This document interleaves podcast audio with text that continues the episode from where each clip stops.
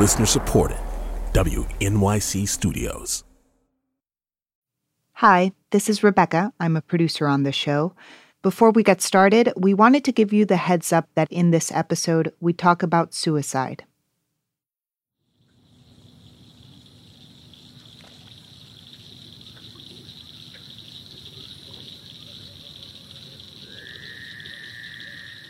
Before the days of shock treatment and needles, píldoras and juice, this place in Havana, banana plants outside its windows, housed the infirm of spirit, the politically incorrect. Everyone abandoned here in this place, the house of the incorrigible, lost more than track of time.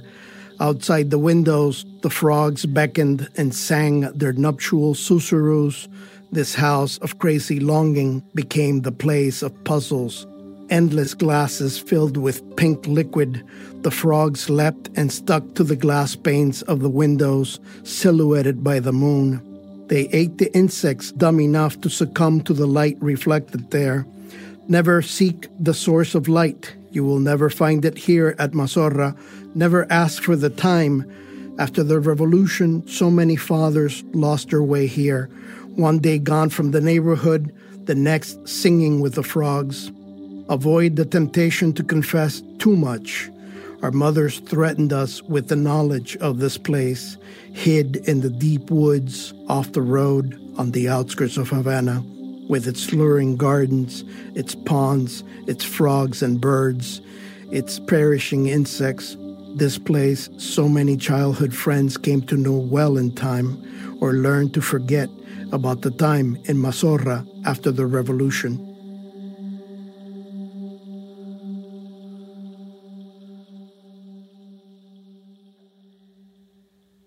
That's the poet Virgil Suarez. He lives in Tallahassee but grew up in Cuba, not far from Mazorra, the Havana Psychiatric Hospital. Virgil told me that as a kid, he was so terrified of Mazorra he thought two guys dressed in white suits would come to his house and take his dad away for good. I didn't find out until this year that my dad actually did spend some time there. When my dad left the labor camp in 1971, he wasn't allowed to leave the country right away. His sister got him out on the pretext of a nervous breakdown, and as it turns out, he was treated for one. He was sent to Mazorra for electroshock therapy. You know, like one flew over the cuckoo's nest. My mom says he was an outpatient and that he'd go in for treatment and come out acting like a zombie. He had these little red marks on his temples, which took years to fade. He'd sometimes point them out and say, Esto lo que me hizo el comunismo. See this? This is what communism did to me. When my dad was diagnosed with Alzheimer's at 65, which is relatively young, my mom blamed Mazorra. It must be because of what they did to him there. And when I looked into the history of Mazorra, I kind of got her point. Long before the revolution, Mazorra was notorious for awful conditions, like patients with no clothes starving to death. You could go in and never be heard from again. And then after the revolution, political prisoners were sometimes sent there. Some said they were tortured, tied to beds and given electroshock without anesthetic. The Cuban government has denied that any torture went on. Maybe legitimate psychiatric treatment went on at Mazorra, but you can see why people like my mom, or really any Cuban of a certain generation, wouldn't trust the place. But her memory of why my dad went there and whether it helped him is slippery. She's not sure what his diagnosis was. She says they believed at the time that if he didn't get the treatment, he wouldn't get his exit visa. She's called it torture, but she's also said that it sometimes helped him because he came back really depressed from the labor camp, and sometimes after getting treatment at Mazorra, he'd come home, get some rest, and wake up feeling better. So, which is it? Was he tortured or treated? This is Scattered, Episode 3.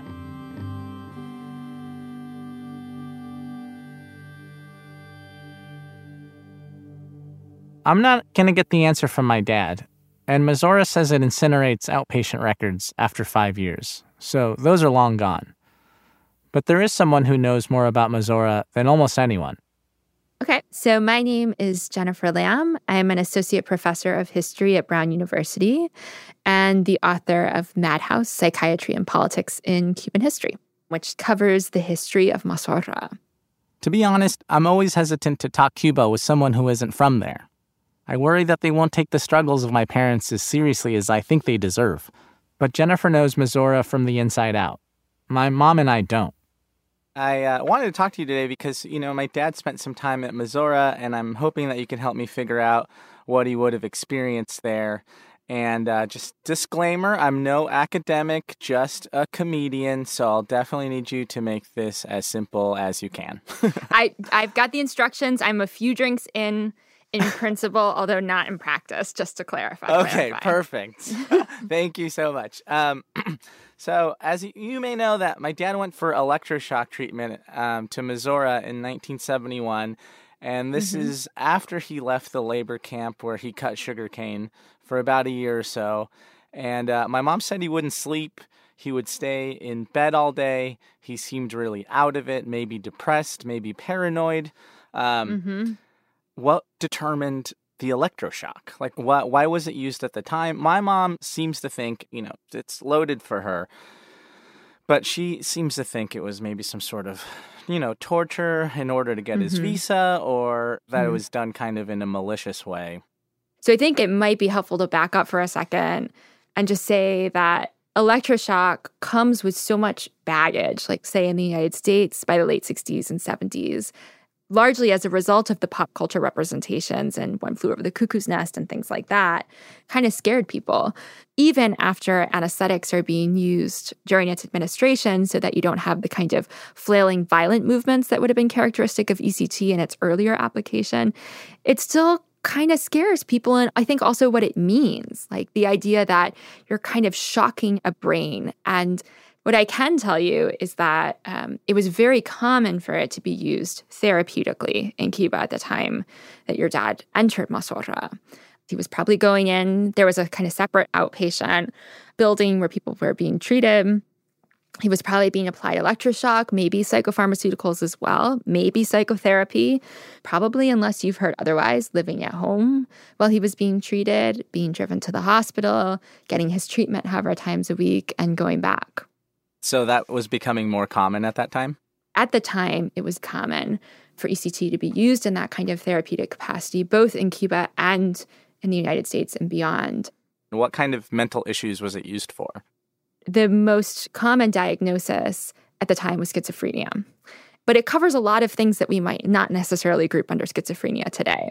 So it doesn't seem impossible based on what you've heard about his symptoms and the way it was treated Oh, interesting. It's, I know my mom has a negative connotation with it so much because I think just going, um, like Mazorra at that time had such a, I guess, a bad lore to it.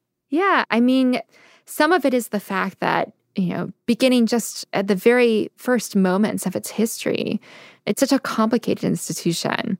You know, Mazorra is founded not only to house mentally ill individuals, but effectively populations that um, the powers that be are trying to separate from the rest of society. So that also will include beggars at different points in time, a population of slaves who are declared unable to work. And that's what makes the revolutionary transformation of the hospital in 1959 so powerful. That's when Fidel appointed one of his comrades to overhaul Mazorra. His name was Eduardo Bernabe Ordaz. In this documentary I found, he looks cheerful, chubby, and he's wearing a big white cowboy hat. He looks nice. Porque encontrarse aquí en dos pabellones solo, dos mil enfermos, enrejados todos, no tenía ningún mérito humano. He says he remembers how terrible the place was when he showed up. 2,000 sick people in cages, no electricity, no running water. Esa idea de tan pronto el triunfo de la revolución, nuestro gobierno ocuparse. But after the revolution, they got to work improving Mazorra. They even added activities. Patients could take ballet classes or join the hospital orchestra. If you go to Cuba and you talk to people about Mazorra under Ordaz, most people will tell you that he was the father of the patients and he took good care of them. Under his leadership, because he is so closely tied to Thiers, you hear these stories that in the worst years of the Spartan 60s, when everyone else in Cuba is having trouble finding food to eat, the patients at the hospital are eating. And is this according to Cuba itself, or is this widely regarded by everyone as like, oh, yeah, it was a great place? You know, sometimes Cuba will report what it wants to report. So, my answer to this tends to be that I think that Ordaz, uh, you know, the director appointed by Thiers, makes important and long lasting changes to the administration of the hospital. But on the other hand, there's allegations that the intelligence services are recruiting psychiatrists or some psychiatrists are cooperating with them to root out political dissent. And those are also the cases of uh, where we find the cases of celebrated political dissidents ending up at Mazorra for reasons that don't seem strictly therapeutic or even remotely therapeutic. So that kind of double face, I think, accounts for some of that horror attached to the hospital. So I think if you really want to get as close as possible to the truth, you have to have those two seemingly contradictory things held in productive tension. That is the truest answer that I can give you. Based on what I've told you about my father at Mazorra and labor camp at that time, um, do you think he was treated or abused? It sounds to me like your dad's experiences were pretty much distressing across the board. But it's hard for me to say, and I would be very hesitant to say, that that is because of the treatment he received at Mazorra, or if it was perhaps also as a result of what it means and what it feels like to be a person living with significant psychological distress. Um, which is to say that my inability to answer the question isn't particular to the circumstances necessarily of Cuba at the time, but would probably apply almost anywhere. In fact, it's the number one question I confront in teaching the history of psychiatry to students who I think are inclined to see abuse almost everywhere. And with good reason, because there has been a lot of abuse, whether intentional or unintentional. That clarity of hindsight is in some ways reassuring, right? Yeah. The distance allows us to see perhaps moral clarity where it may not once have existed.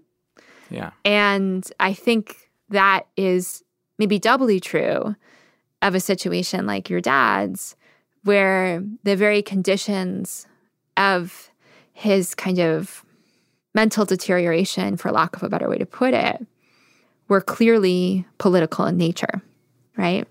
Yeah. So, do I think that your dad probably encountered many well intentioned medical professionals at Mazorra? Yes, I do think that.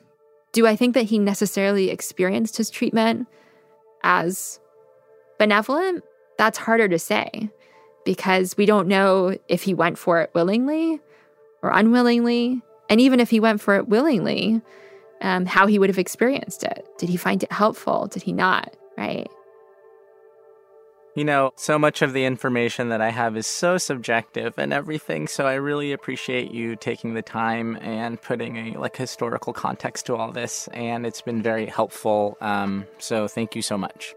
No, my pleasure. I hope you find some of the answers that you're looking for, one way or another.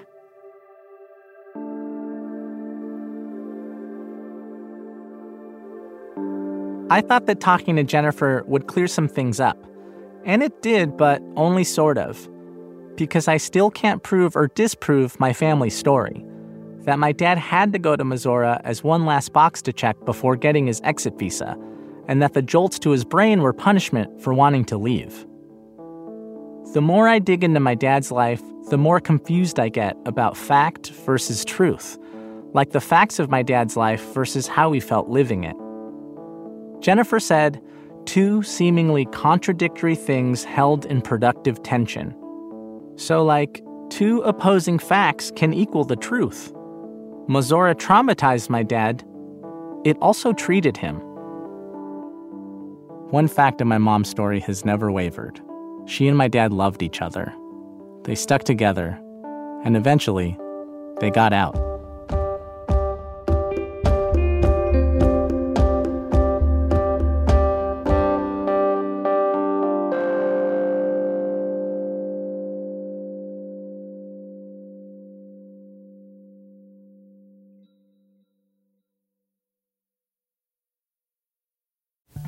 For so many black people, The Wiz feels like home.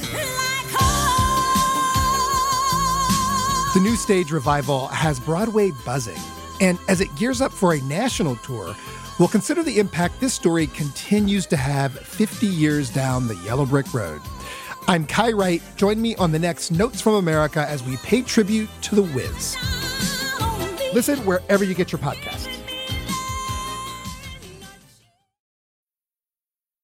When my family finally got their exit visas, they could only afford one plane ticket, so my dad left first. On October 8th, 1971, he boarded a flight for Madrid. They were still waiting on their US papers, but at the time, you can get into Spain right away. And my dad had to get out of Cuba.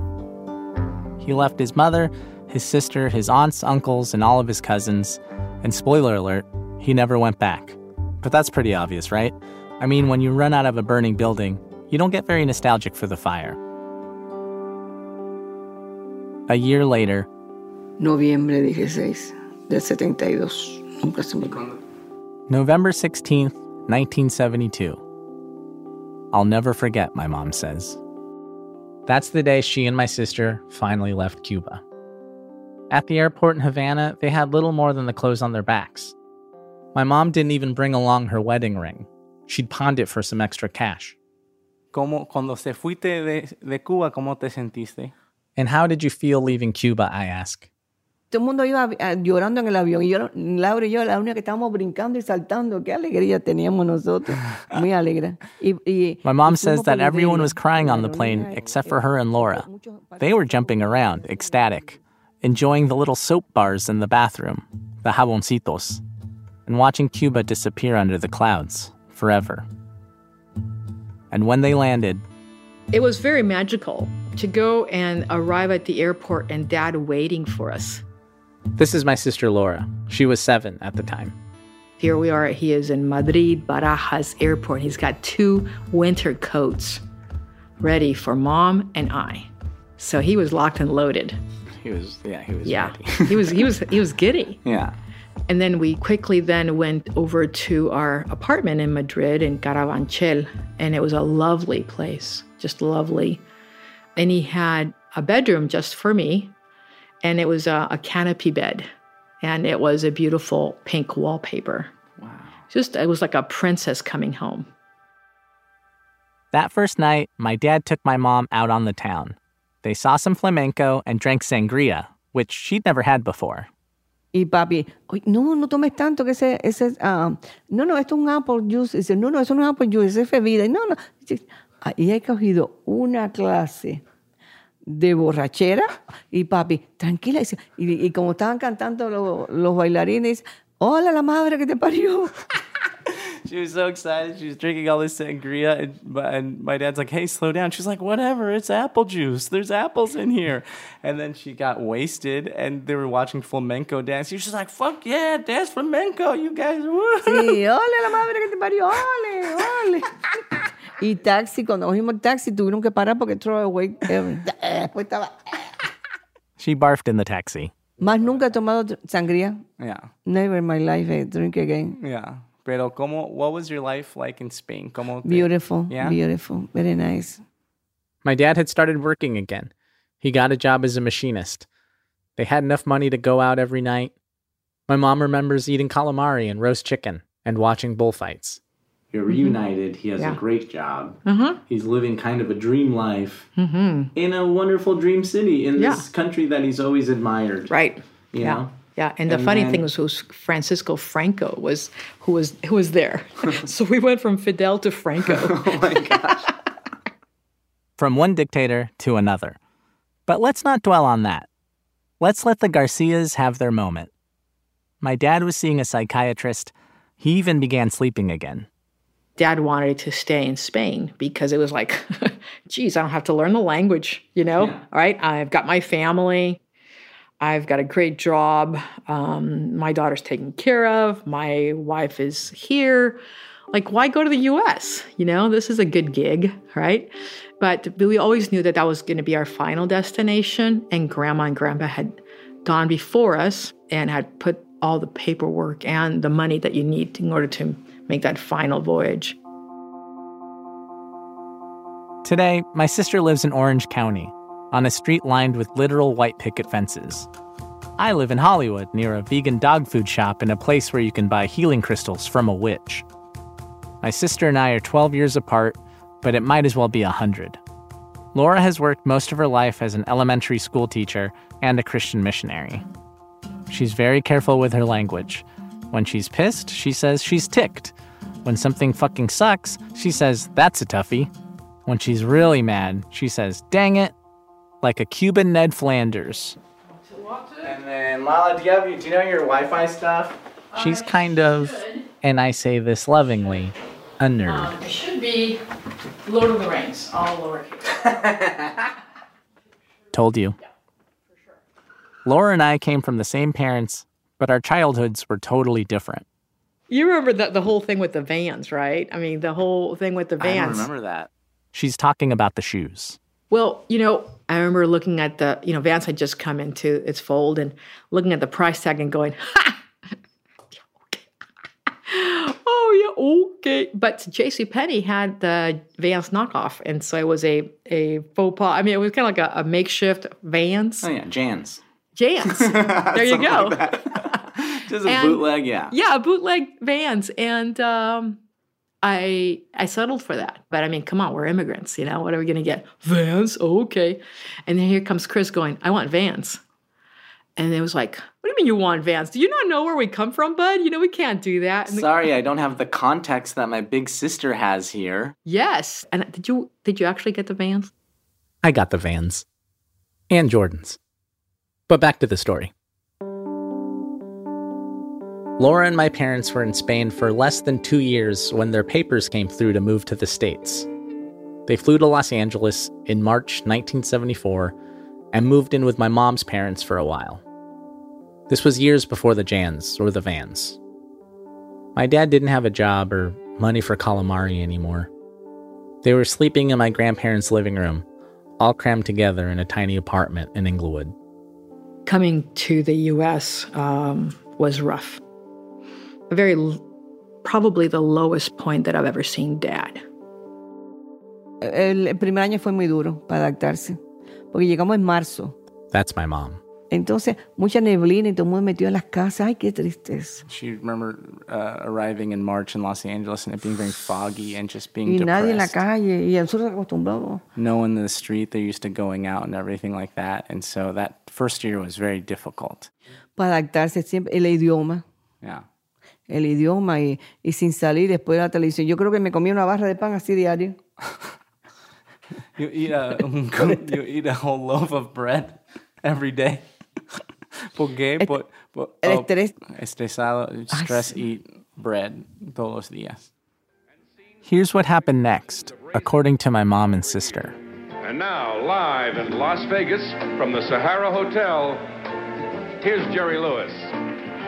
It's Labor Day, 1974, six months after my family arrived in LA.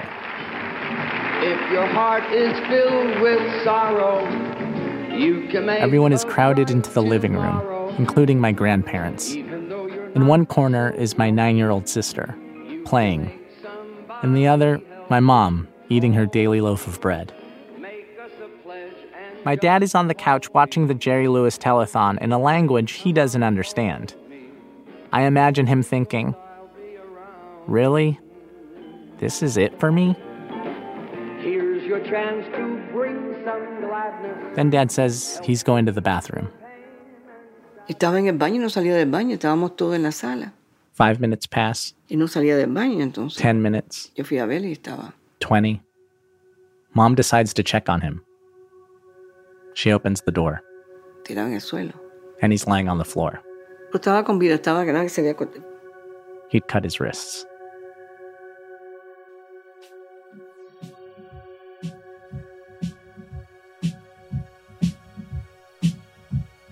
Left town, an ocean on top.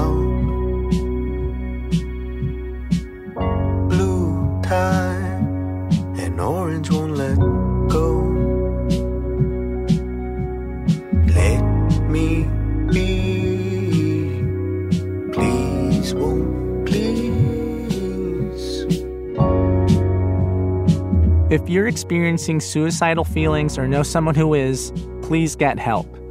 You can reach the National Suicide Prevention Lifeline at 1 800 273 8255. It's open 24 hours a day. Scattered is a production of WNYC Studios. Check out our Instagram for behind the scenes videos, photos from my family's life in Cuba, and more. Just go to Scattered Podcast. Daniel Guimet and Rebecca Ibarra produced the show, with editing by Joanna Solotaroff, Jenny Lawton, and Paula Szuchman. The show is executive produced by Paula and me, Chris Garcia. Our technical director is Joe Plourde, and the music is by Hannis Brown and Isaac Jones. Fact checking by Zoe Sullivan. Our intern is Jennifer Sanchez. Our theme song is Please Won't Please by Helado Negro, courtesy of Revenge International. Special thanks to Mayrim Rosa Sanchez and Hannah Berkeley Cohen.